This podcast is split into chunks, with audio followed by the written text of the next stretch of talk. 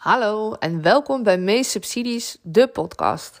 Mijn naam is Danielle Ehrenberg en mijn missie is om zoveel mogelijk leerlingen in Nederland het beste onderwijs mogelijk te laten genieten. Heel vaak zijn daar extra gelden voor nodig. En om die reden breng ik jullie door middel van deze podcast op de hoogte van de nieuwste regelingen en subsidies voor het onderwijs. Deze podcast van de stichting Het Oldburger Weeshuis.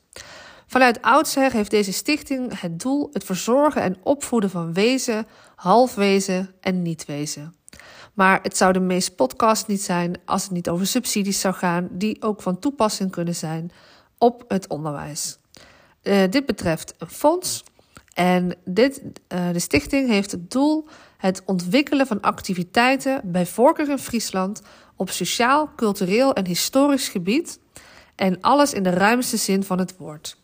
Dus we kunnen hier ook een aanvraag doen voor groene schoolpleinen. Uiteraard moet het goed onderbouwd worden en moeten we kunnen aantonen dat we ook bij andere fondsen een aanvraag hebben gedaan. En kunnen we dat vertellen aan ze wat we specifiek van hen zouden willen hebben. Je kunt zes maal per jaar een aanvraag doen, want dan komt het bestuur bijeen.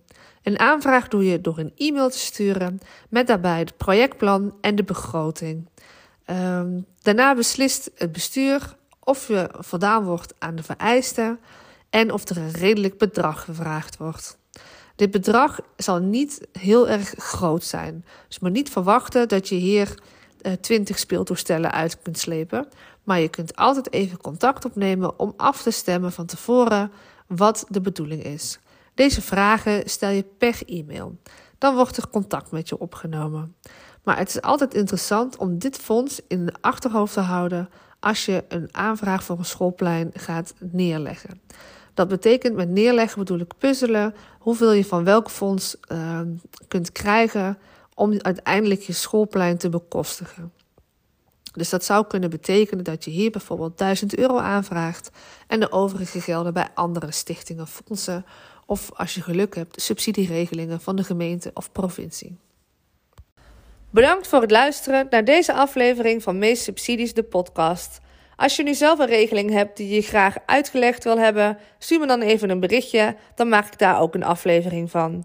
Voor nu een hele fijne dag gewenst en ik zie je graag een volgende keer. Je kan je abonneren op deze podcast, zodat jij ook op de hoogte blijft van alle relevante regelingen en subsidies voor jou en je organisatie.